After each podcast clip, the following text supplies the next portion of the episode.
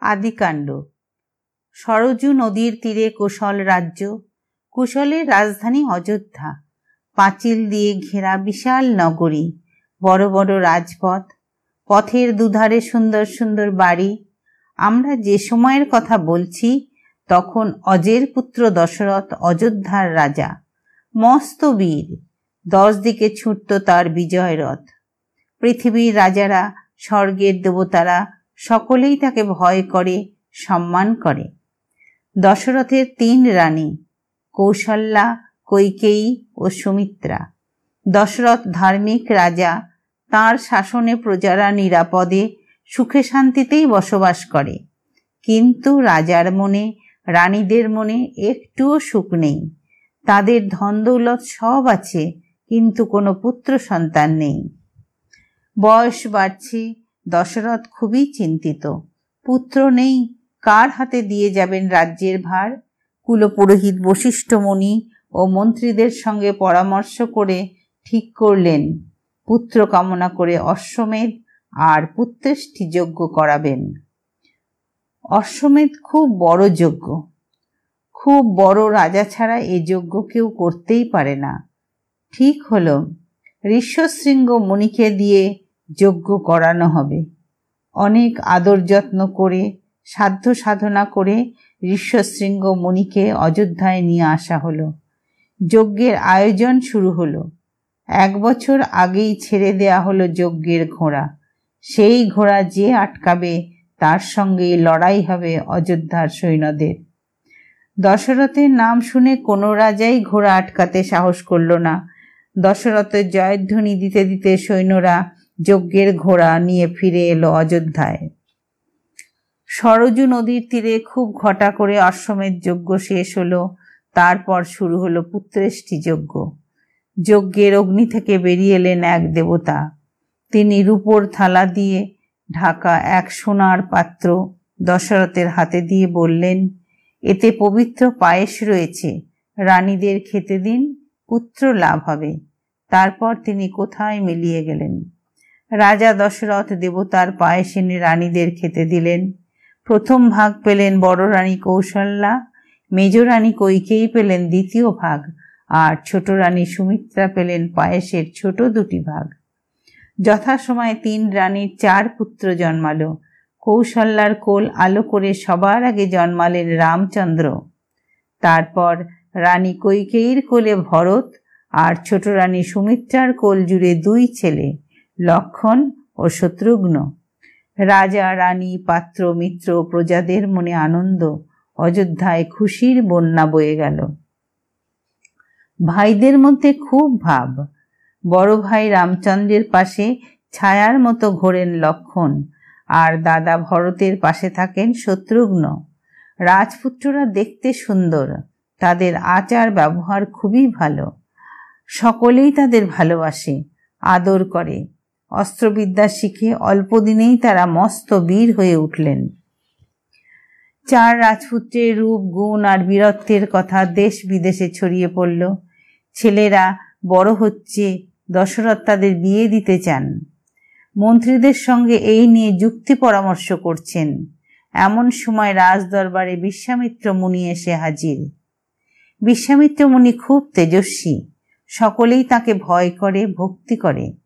দশরথ সিংহাসন থেকে নেমে এসে হাত জোর করে বললেন মণিবর তার রাজ্যে পায়ের ধুলো দেওয়ায় তিনি খুশি হয়েছেন। কি কারণে তিনি এসেছেন জানতে পারলেই খুশি মনে তা পূরণ করবেন।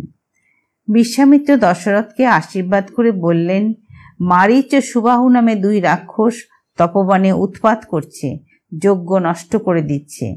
তাদের বধ করার জন্য রামকে নিয়ে যেতে এসেছেন। দশ দিন পর অযোধ্যায় পৌঁছে দিয়ে যাবেন। বিশ্বামিত্রের কথা শুনে দশরথের বুক কেঁপে উঠল। তার চোখের মণি রাম, একেবারে ছেলে মানুষ, সে কি করে ভয়ঙ্কর রাক্ষসদের সঙ্গে একা একা লড়তে যাবে? তিনি কিছুতেই রাজি হলেন না। বিশ্বামিত্র রেগে গিয়ে অভিশাপ দিতে উদ্যত হলেন। কুলপুরোহিত বশিষ্ঠ ছিলেন রাজদরবারে। তিনি অনেক বুঝিয়ে দশরথকে রাজি করালেন। রাম লক্ষণ দুই ভাই বিশ্বামিত্রের সঙ্গে যাত্রা করলেন। এদিকে ছেলেদের কথা ভেবে দশরথের মন খারাপ হয়ে গেল। বিশ্বামিত্রের কাছে গল্প শুনতে শুনতে দুই ভাই গভীর বনের পথ দিয়ে এগিয়ে চললেন। হঠাৎ তারকা রাক্ষসী পাথর ছুটতে ছুটতে রাম লক্ষণের দিকে ধেয়ে এলো।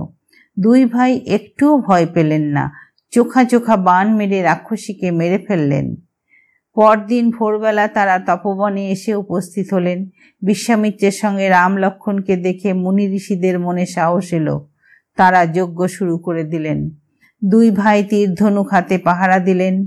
রাক্ষসেরা ছদিন আশ্রমের ধারে কাছে এগোলো না। ছদিনের দিন মারিচ আর সুবাহু তাদের সাঙ্গপাঙ্গ নিয়ে যজ্ঞ ভণ্ডুল করতে তেরে এলো। রাম লক্ষণ ঝাঁকে ঝাঁকে বান ছুড়লেন। রাক্ষসদের যজ্ঞের ধারে কাছে ঘেঁচতেই দিলেন না। বেগতিক দেখে তারা প্রাণ নিয়ে ছুটে পালালো। তপবনে রাক্ষসদের অত্যাচার বন্ধ হয়ে গেল। মুনি ঋষিরা দুই ভাইকে আশীর্বাদ করলেন, আদর করে ফলমূল মধু খেতে দিলেন। বিশ্বামিত্র এবার দুই ভাইকে নিয়ে জনক রাজার রাজ্য মিথিলার দিকে চললেন। জনক রাজার ঘরে রয়েছে প্রকাণ্ড হরধনু। সে বড় আশ্চর্য ধনুক। কেউ তাতে গুণ পড়াতে পারে না।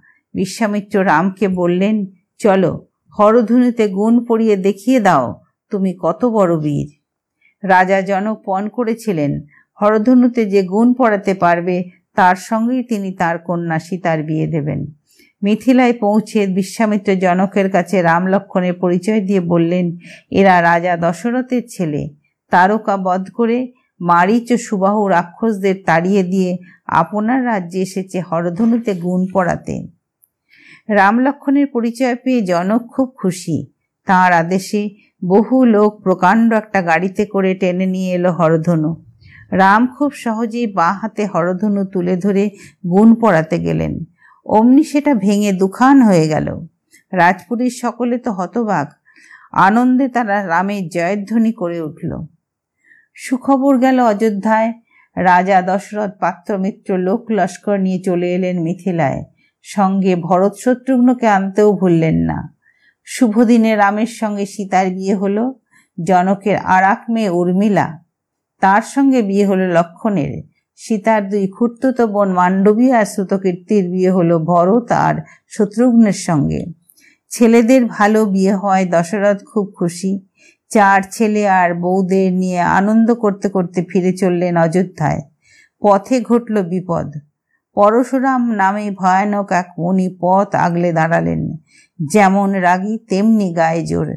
তিনি ক্ষত্রিয়দের দু চোখে দেখতে পারেন না। হুঙ্কার দিয়ে রামকে বললেন, কেমন বীর আমার কাছে প্রমাণ দাও, না হলে কারণ স্থান নেই। রাম বীরত্বের প্রমাণ দিলেন পরশুরামের দর্প চূর্ণ হল। দশরথ নিশ্চিন্ত মনে ফিরে এলেন অযোধ্যায়।